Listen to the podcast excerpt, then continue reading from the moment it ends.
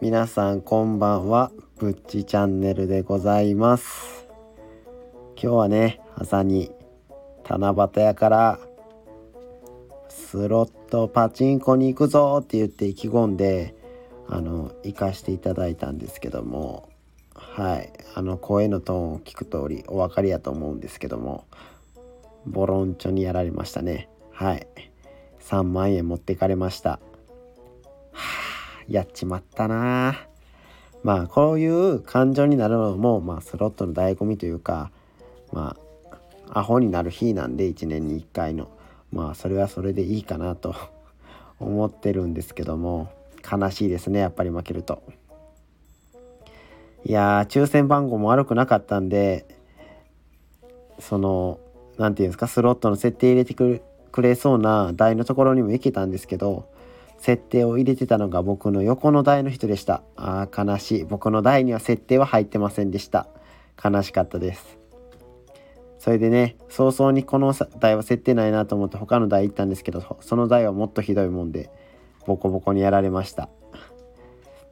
悲しいです。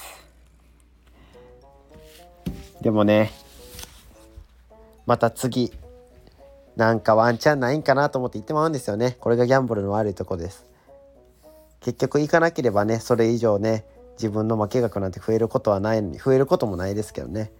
けど夢を求めていっちゃうんですよね。やっぱり男ってアホなんであの全員がとは言ってないですよ。はい。あの基本ちょっとねアホな子は多いのでやっぱり夢を見に行っちゃいますよね。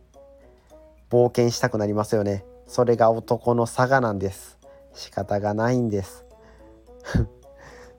自分で言っててちょっと恥ずかしくなってきたんで。はい。ちょっと今日は 収録時間短いですけどもうこれぐらいで 勘弁してほしいです。またねなんか